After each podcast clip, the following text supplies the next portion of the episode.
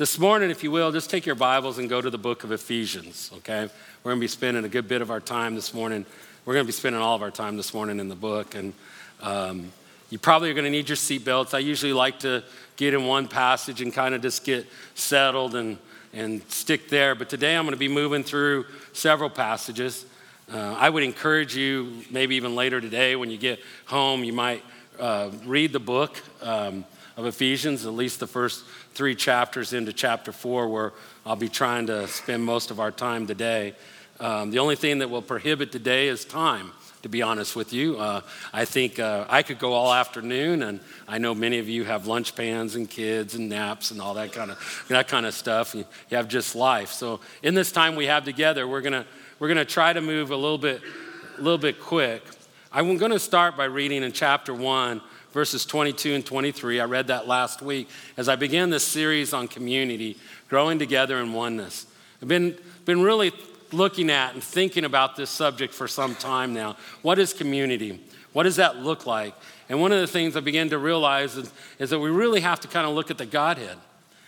If you look in your Bibles at Ephesians chapter 1 and verses 22 through 23, and just keep in mind, verses 22 and 23 is at the end of a, of a prayer that started in verse 15 of chapter 1. And this is, this is all one sentence in the Greek. If you were to go back to the original language, you would find that this is all one sentence through here. But in verses 22 and 23 is really where I want to focus as we start off, and, and probably will be using it as my launch pad uh, each week that, I, that we're in this series. So look at verse 22, and it says, And he, this is referring to God, and he, God, put all things under his, Jesus. So he, God, put all things under his, Jesus' feet, and gave him, Jesus, as head over all things to the church, which is his body, the fullness of him who fills all in all. This is a very powerful passage to me. As I've been really spending some time looking at this, and we looked at it last week, but I'm using it again to launch out here again, that God had given Christ to the church. And God had placed Jesus as the head over the church. And He put all things under Jesus' feet. He put everything under His feet. And then He gave Jesus to the church, who the fullness of Him fills all in all. In other words, we're filled with Christ. I, I really think that when I look at this passage, I begin to start thinking about that metaphor that Paul uses the head and the body. That when we think about the church, when we think about community, when we think about unity, we need to understand right off the bat that Jesus is in charge. Can I say that? That Jesus is Lord. That Jesus is the one who guides the body. He's the one who's over the body, and he's been given to the church, and he is the head over the church, and his fullness is what fills all in all. This became very real for me in Tanzania. Because when I was in Tanzania, I just, I just kept meeting believer after believer. And it was just amazing the immediate unity, the immediate connection that we had. It wasn't, it wasn't because of subject personality, race, or economic status, or power, or anything else. It was simply because within us was the Spirit of God that dwelled, and we were part of God's family. And so we as a church need to start rethinking about the way that we look at the church. We need to understand that when we come into the church, we're coming here as God's people. It's really important to understand this that He is Lord and I am servant. Now, let me, let me stress something here, too, as well. Let me stress the fact that as, a, as an elder in the church, as a pastor, as Greg or whatever, I am no different than anybody else in this church. I am not. I am a member of the body of Christ, just like everybody else in here. I myself have my own struggles, I have my own failures. If you spend enough time with me, you will see plenty of them.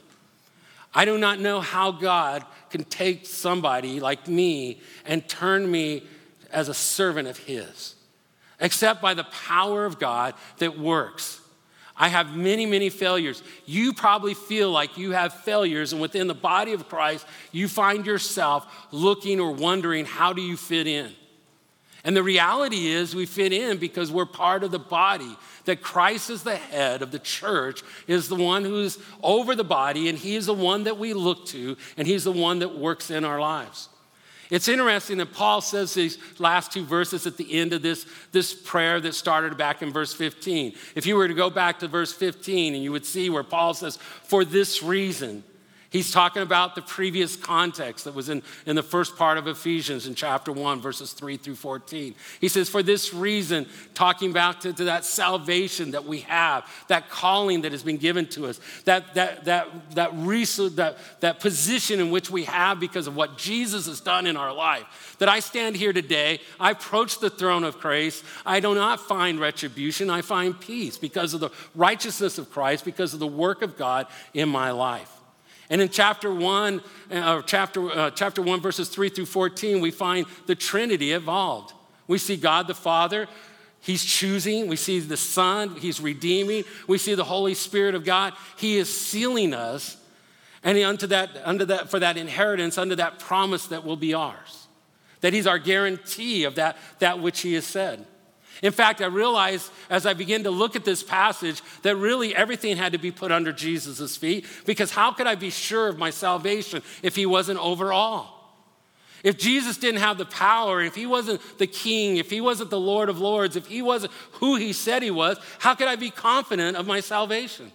My confidence and my hope and my, my uh, uh, uh, certainty is because not of what I've accomplished or what I've done, but because of what He's done. And all things have been put under His feet. So when we look at the church, when we walk into the church, we as God's people need to start understanding that the church is God's idea. When we talk about community, it wasn't something we came up with, but it was God's idea, it was His design. When we talk about what, what unity looks like, we must understand unity isn't defined by our definition, it's defined by God's definition. And when we walk into the church, we need to be a people understanding that we bow to one and one only, to God Almighty and His Son, Jesus Christ, and His Spirit that dwells within us. So that we, as we come together as a body of Christ, what our tendency is to do is we begin to come into the church and we begin to evaluate and we think critically and we look for what we like or what we don't. And we really need to be careful of that, people of God. Because all that does is create division. It creates, it creates a divisiveness in which, which is not reflective of what God has done within the church of God. We got to be his people. In fact, he goes on and he, he does in that, in that prayer when he says to him, he says, he says, Hey, I pray on your behalf for this reason, because of this great salvation. I pray. Why? Because I heard of your faith, that you believed, and now you're part of this body. Now you're part of this. I heard of your faith, and I heard of your love towards all the saints. And so this moved Paul to pray. And Paul prays in such a way that he begins to pray. And he says he prays that their eyes of their hearts would be enlightened, that they would, they would know, they would understand this inheritance that we have, this, this, this hope that we have, whereby God has called us unto, unto hope. He's called us by which this calling that we have, that, that we would understand that hope that we have. As a result of that, also he prays that we would understand our, the riches of our inheritance. And then he also prays and he says, I pray that you understand, get this, that power that works towards you. That, that power that was, that was like that power, or according to that power that worked in Christ, that raised Christ from the dead, raised him up and set him up in heavenlies and placed all things under his feet. That he alone would be above all. That same power. And it blows me away when I start to think about that. That God is saying that the power that took Jesus and raised him up and seated him up and put all things is working in us, works towards us. Something we need to understand as we move through this, through this, this book and through this passage. That we understand that there's a power involved working in our unity that a lot of times we deny that power and we push it away. We push away what God is doing in our lives, and as a result, we create division and we create heartache and we use cutting words and we, we use division to divide us. And we, as God's people, need to understand that He is our head. And that metaphor of the head body relationship is very much to understand because it was involved in, in the God's calling us. In fact, what Paul does is, is after he's done praying this and he prays that all these things are put under his feet and that he's been given to the church and his fullness fills all in all, what does he say in chapter 2?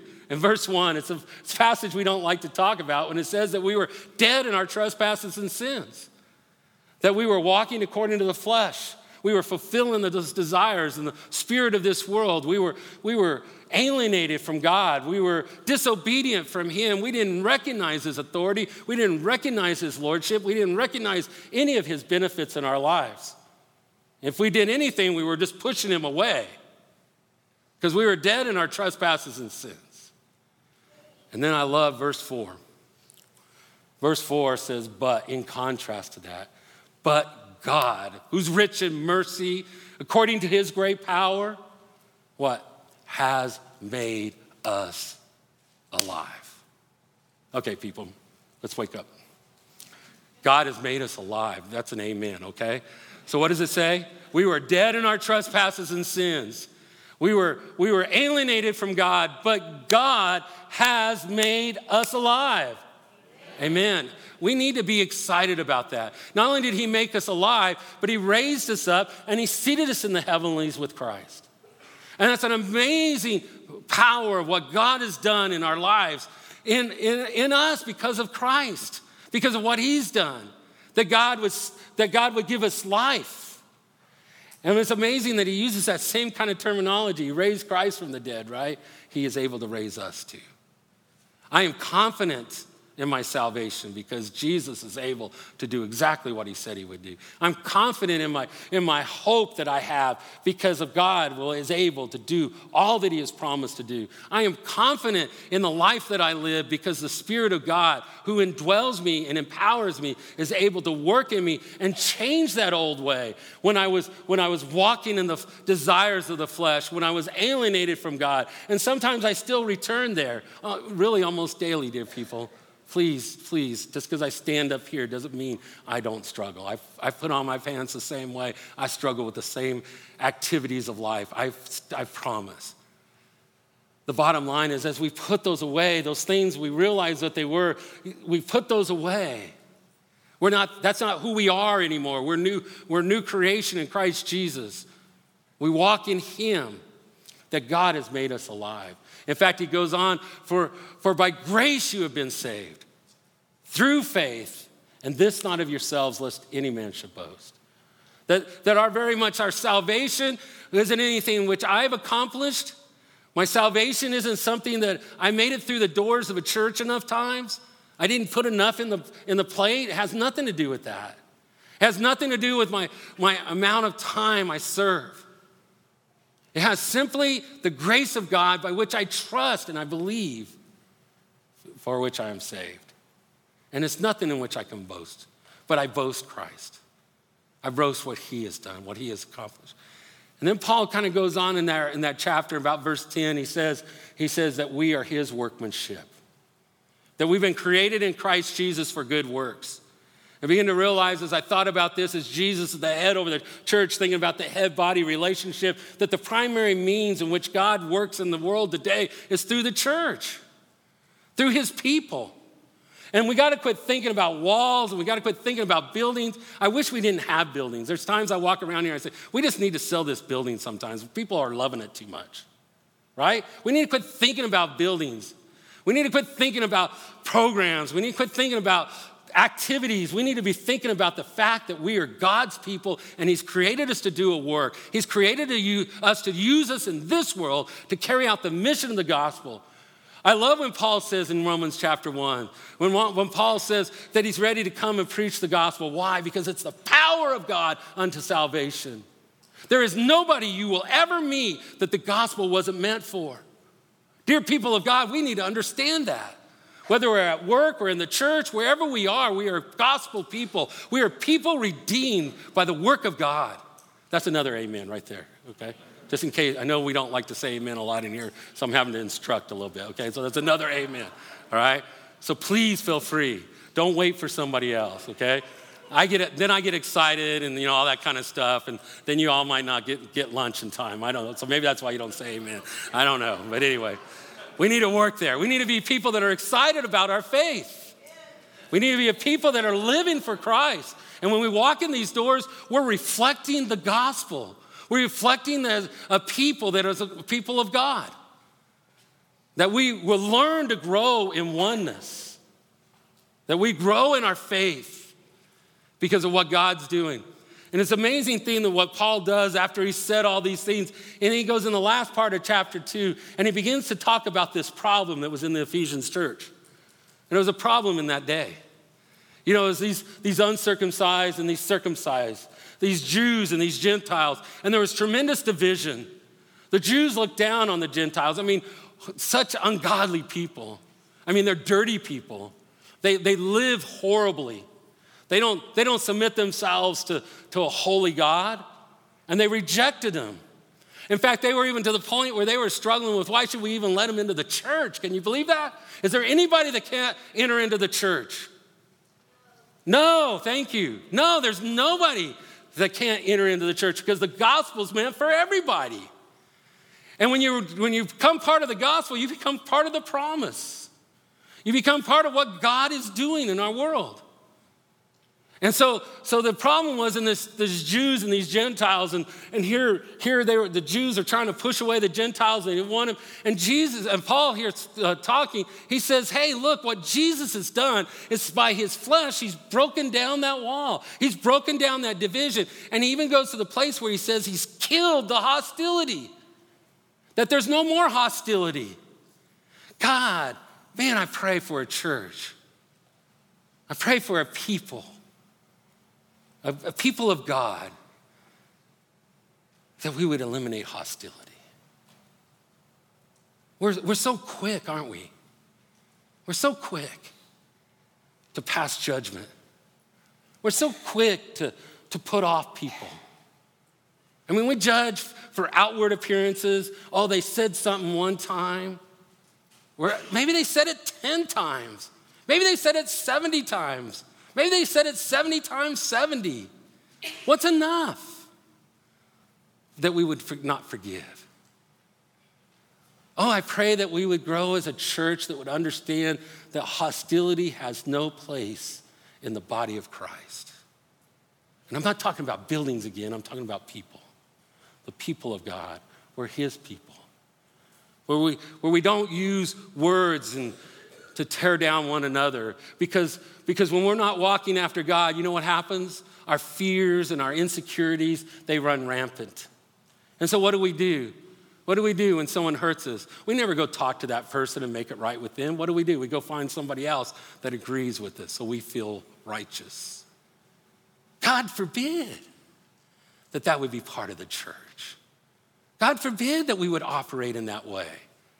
Jesus is, Paul is telling uh, the Ephesian believers here that Jesus has broke down that wall, that there's no more hostility. In fact, if you turn over in chapter 2, verse 18 and following, it says, For through him, in verse 18 of chapter 2 of Ephesians, it says, For through him, through Jesus, we both have access to one spirit to the Father. So then you are no longer strangers and aliens, but you are fellow citizens with the saints and members of the household of God, built on a foundation of the apostles and prophets, Christ Jesus himself, the cornerstone. In whom the whole structure, in Jesus, the whole structure being joined together grows into a holy temple in the Lord. Now, listen to this. In Him, in Jesus, you also are being built together in a dwelling place for God by the Spirit. Did you see what happened there? There was the Trinity right there. You see God the Father, God the Son, God the Holy Spirit, all involved in unity. I think I shared last week, and it's one of the thoughts that I've really had about what oneness is. Is a year or so ago, I was really dwelling on, on what oneness is and what that looks like in unity and community. And I was really thinking about the Trinity, and I see the Trinity God, the Father, God the Son, God the Holy Spirit. Which one's the most important? They all are. Which one's, which one's the more valuable? They're all valuable. Which one is, is greater? They're all equal. They have, their, they have their different functions that they do within the Trinity, but they're, but they're equal. And you don't see this going, the, you know, the Spirit going, hey, look, you know, I got I gotta do this. And, you know, or God saying, hey, look, I'm the one that had to come up with this plan. You don't see any of this kind of division. You see them operating as one. And then I was reading, what really got my attention was I was reading through Genesis, and I was reading in Genesis there, and it says, And a man shall leave his father and mother and cleave to his wife, and the two shall be as one. And all of a sudden I went, My gosh, I'm not even sure I really understand the fullness of what God intends in my marriage. My wife and I were so opposite. And yet we're to function as one. We're one. You know, we, we, there's so much written today about marriage and relationships and the home and all that. I just wish people would talk about oneness. That we would learn in our relationship with our wives and, and, our, and our husbands, learn, learn oneness. That we would learn how to operate as one. And I begin to realize, man, God really hates depravity. And I totally understand it because I'm not sure I've really experienced oneness because of my own depravity. Forget about my wife. I'm the one that has issues, right? My own fears, my own securities, and how, how that impacts this relationship. And I began to realize, wow, I'm, I, am i am not sure I fully begin to understand the, the design and what God wants in, in marriage. And, and there's so much more, and it really makes me excited what oneness can be. But then God says also, He talks about the body of Christ, right? He says there is one body. One body. And all of a sudden I begin to realize, wow, God desires oneness within the body. It's the same picture in Christ, we're being built up as a, as a place where God would dwell by the Spirit. And there's a oneness that takes place there. And yet, so many times we allow so many things to, to destroy and divide and to conquer. We, we've become really good at dividing ourselves and to tearing down one another if we're not careful. And it's got to stop. It's got to stop. I'm not, I'm not saying we have a huge problem. Not, that isn't the point. I don't, I don't care if I'd say this if I was in Tanzania. I'd say this anywhere that we as God's people have to understand as members of the body of Christ how we ought to live. In fact, he goes on and he continues in chapter, in chapter 3 and down in verse 6. He says, This mystery that the Gentiles are fellow heirs, members of the same body, and partakers of the promise in Christ Jesus through the gospel. He's continuing this whole, whole concept of, of this breaking down of this wall. And there's to just be this unity that the Gentiles are fellow heirs, members of the same body. Think about this, people. Think about this. There is one body there is one body. There's not, there's not multiple divisions. There isn't rich and poor within the church. There shouldn't be. There isn't status and non status. That's why it's really important that you understand, even though as an elder, I see myself as simply a member of the body of Christ. There isn't multiple races, there's one body. There's one body. And we need to understand that as the body of Christ, he says they're members of the same body, partakers of the promise in Christ Jesus through what? The gospel. Through the gospel. And he continues this on and he gets down in the latter part of chapter three. He starts another prayer and, and it, it's just kind of amazing. I wish I had time just to break it all down, but I don't think anybody wants to spend all day here. But he gets down in the last part, and if you will, just, just pick up in verse 17 of chapter 3. He says, So that Christ may dwell in your hearts through faith. This is another prayer. In fact, he uses the same introduction for this reason because of what he's just talked about. He says, I pray, I bow my knees before the Father.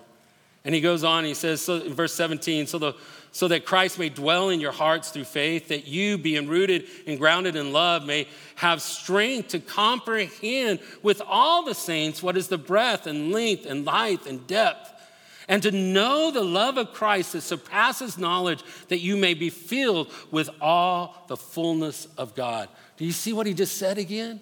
That you may be filled. He just talked about it in chapter 1, verse 22 and 23, talking about the fullness of Christ, filling all in all. Here he's talking about that you would understand the love of Christ that surpasses our own understanding, that fills the body of Christ, that you may be filled with the, God, the fullness of God.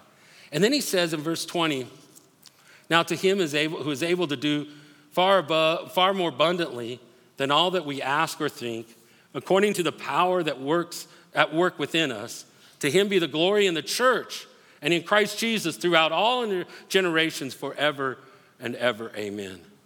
It blew me away as I read this because I've always thought about this passage like God will do abundantly, abundantly above beyond what all we could think. And I thought of Tanzania. You know, I saw so many people come to Christ over there. You know, those are the kinds of things we're talking about. Where you know we start this this work and here this church explodes, and we're talking about oh, there's God. He's doing abundantly and beyond whatever we could think, and we define it in all these kinds of things. And here in the context, what I begin to realize is He's defining it within the body of Christ. You see, in the hostility that the Jew and the Gentile had, that they had for one another, it can be broken down by the power of God and the love that surpasses knowledge. It can be broken down. And there can be unity within the body, there can be community within the body because of what Christ has done. It's no different today. There can be unity in, the, in this body, there can be com- unity in this community, there can be oneness in this community because of the surpassing love of our Christ that, that, just, that is immeasurable, that is beyond our understanding. And that that God who can do whatever, he, beyond whatever we could think or imagine, that God can break down the walls that separate us. He can break down our hurts. He can break down the offenses. He can cause us to apologize and to seek healing and unity. He can break that down. In fact, when you look at chapters one through three, it's really all theological and it's, it's all doctrine. And in chapter four and verse one, he now moves to that practical lifestyle. As a result, this is how we ought to live. Because of what God has done for us, because of the work of Christ and salvation, because of, of those things, now there's a way that I should live. And, and I know many of you immediately are saying, like, well, Greg, Greg, be careful. You're starting to tell us how we ought to live. I go, yeah, I am, okay? It's because it's in the scriptures. And you say, hey, Greg, you talk about grace a lot. I do. I talk a lot about grace. You see, but grace never set us free to do what we want. Grace set us free that we might live unto God. And dear people God, we need to understand that. We need to understand that the power of grace at work in my life changes my life. People who know me, they'll, that know me intimately, will see that grace working in my life. Why? Because God is constantly changing me. God is making me and working in me more and more like his son. It is not natural for me to be compassionate. And yet there's times I experience compassion and I know it's not me, I know it's him. God, it's not natural for me to stop and care. It's just not natural. I'm, I'm always thinking about the next thing to do. That's very natural for me. It's, it's why I loved operations and management because you just, you know, whatever just happened, it doesn't matter anymore. I can get here. This is what we're going to do now. I was always moving that way. And yet God has breaking down and his spirit working in my life starts breaking down. Grace does that. The, the grace, the power of grace at work in my life begins to change me more like a son. So Paul is describing here how we should respond, therefore, in light of all these things. And he says, therefore, a prisoner of the Lord, I urge you to walk in a manner worthy of the calling to which you have been called. That calling that we had, that great salvation that we had, that divine summons whereby God is called. When Paul was praying in chapter one that you would understand the hope of your calling to which you've been called, Paul is saying now you to walk according to that calling, according to that salvation. It's a, it's, a, it's a wonderful picture of how we're to respond in light of who God is. It literally has the idea to, of walk is to conduct oneself or to order our behavior. It's by faith that our conduct must be in step with our salvation. It's, it's by faith that we, we take steps of, of, of, of showing grace to others. It's, it's by faith that, that we respond in forgiveness instead of hate. It's by grace and, and faith that in our lives that we begin to, to love when we, we, everything else tells us to hate. It begins to change who we are. And Paul's given us that description in the scriptures, and he calls us to walk in a manner worthy of that calling by which we've been called. And then he gives us some attitudes that, that are important if we're going to ever have this walk.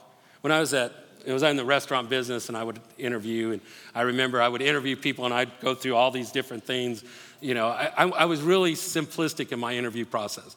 Could they breathe? I was in a restaurant business, okay? So could they breathe? They walk and they look like they physically can do things. Secondly, can they count? It always drives me nuts, even to this day, when I hand somebody and they don't know how to give me change. Uh, I, or, or, anyway, that's a whole nother subject. But um, then that. then the third thing is, is I ask them, I would always ask them, we clean a lot. 80% of what you're doing is cleaning. You're going to clean bathrooms, you're going to do all these things. And I always kind of go through that whole, that kind of whole process, right? And then I hire them, and usually about two months in, somewhere along the line, they start telling me what they're not going to do. And I remember one time I was talking to an employee, and, and I had a conversation with them. I was talking about their attitude. And I'll never forget, they looked at me and they said, Look, you hired me for my work, you didn't hire me for my attitude. I was like, Man, you don't get it, right? And you guys think I'm making this up. I don't make this stuff up, I promise. Because our attitude's everything in how we conduct ourselves. That employee wasn't with me very long. I promise you that. Okay? Because our attitude makes all the difference. And Paul gives us some attitudes that we need, where he says, he says uh, in, there in, in verse 2 with all humility and gentleness, with patience, bearing with one another in love. That idea of humility, in fact, the Greeks really despise that, that whole idea of humility, but it's really the proper view of oneself inside of who God is. It's a self awareness of who I am in light of who God is. I'm, I'm, I'm appalled at our day where people are judging God and think they have every right. We've got to stop. We got to remember who's the King of Kings, the Lord of Lords. And it didn't just start yesterday, but from eternity past, eternity present, eternity future, He's still the King of Kings. We need to approach Him with humility. We walk through these doors, we're not judge and, and verdict and, and, and, the, and the whole jury. We are a people that need to walk in humility, recognizing an Almighty God who is the head of the church. We need humility. And he says also, he says, he says gentleness. That idea of gentleness, it's the idea we get meekness. It's kind of that idea of power under control. It's literally being in control in the way that we respond to one another. And boy, man, I, I, I have prayed for this in my life because I'm that immediate, quick, bam, bam, bam. You know, I never. Sometimes I respond, and afterwards I'm like, where did that even come from, right? But only by the grace of God at work in my life does that begin to change. And I pray for gentleness. I pray that I learn to be a gentle person. We need to pray as a body to be gentle. And then he says patience. And the idea of patience is one who, under great trial, doesn't kind of lose, lose courage. It's not easily provoked and it doesn't retaliate. Boy, don't we need that in the church? Not easily provoked and doesn't retaliate. Oh, we, we're very passive aggressive in the way that we retaliate, right? Because we just kind of turn shoulder, we avoid, we walk in another room, we, you know, we do all those kinds of things to avoid. And, and you know what?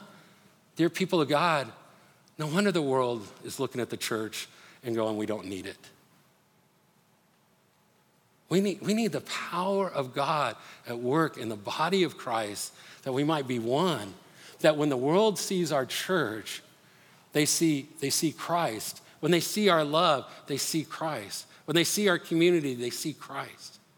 Somewhere along the line, we have to break our, our way, our standard, our way of looking at the church. We need to break it down and we need to be a people who are recognizing who the head of the church is it's Christ.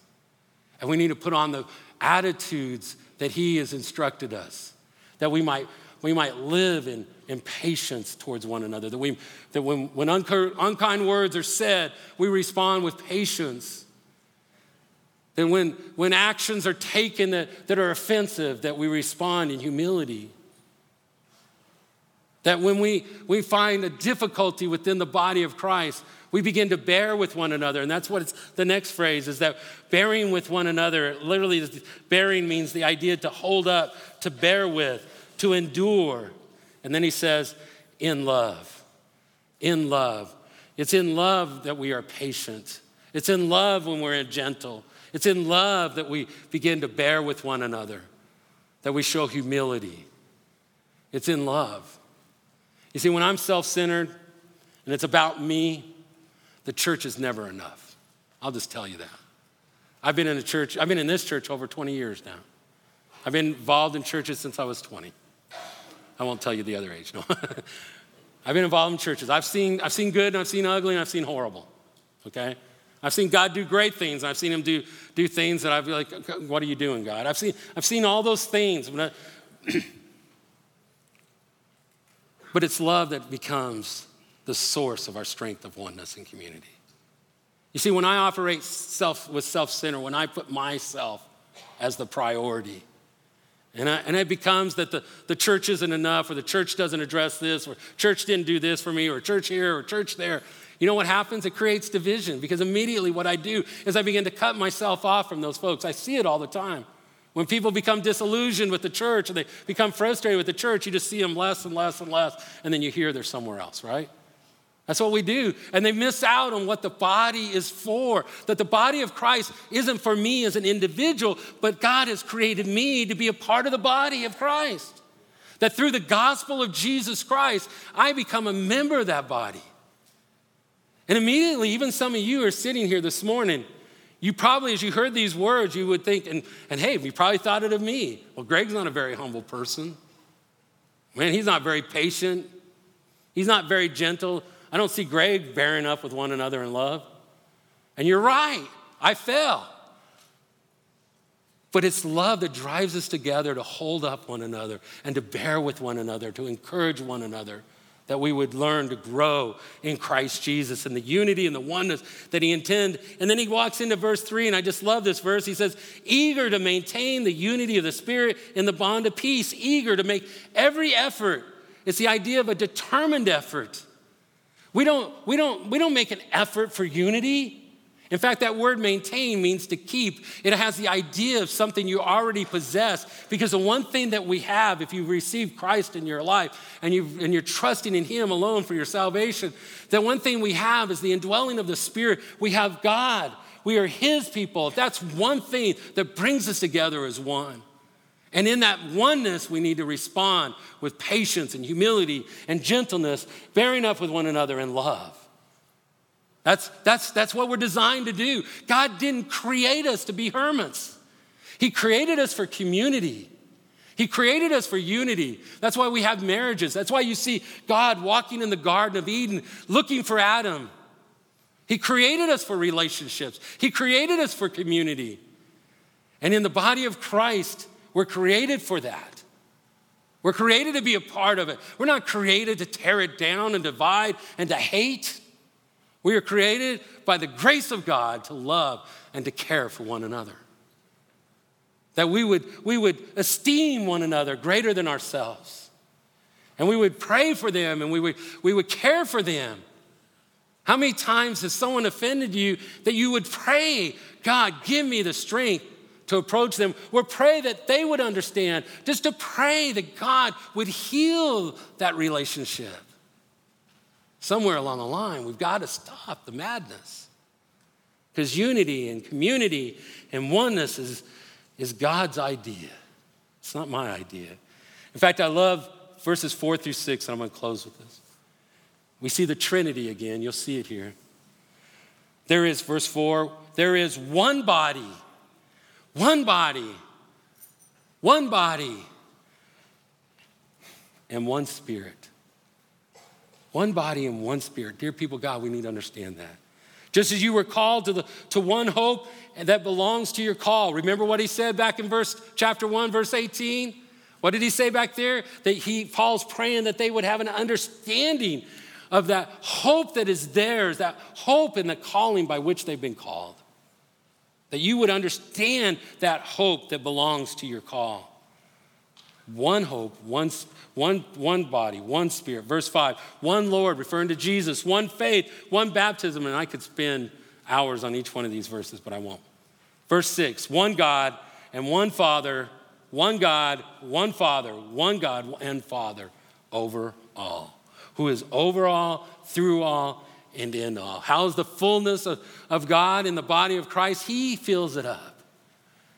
That, that we are being built up, the foundation being Christ, but we're being built up into a place where God lives in Christ Jesus by the Spirit of God. There's unity, there's community, there's oneness. May God enlighten us that we would grow in this area, that we would grow in unity that we would grow in the understanding of oneness in the body of Christ, that we would no longer be a people that are divided, but a people understanding the message of the gospel. Let's pray. Father God, I just pray. I pray, Father, even now that your spirit would just move among us, your people. That, Father, we would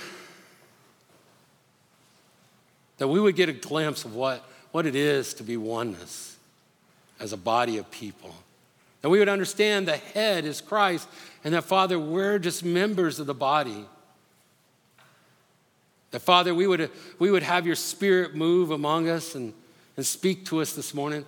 Father, I would ask, man, God, I would ask that you forgive me for the many times when I've hurt unity. I pray, God, you would forgive us as a body, that we would not, that we would not blindly move forward in, in hurt and division, but that, Father, you would bring healing by your Spirit. That, Father, you would unite us in the understanding of the power of the gospel at work in our lives. That we would understand, Father, the grace that you have given us that, that works in us.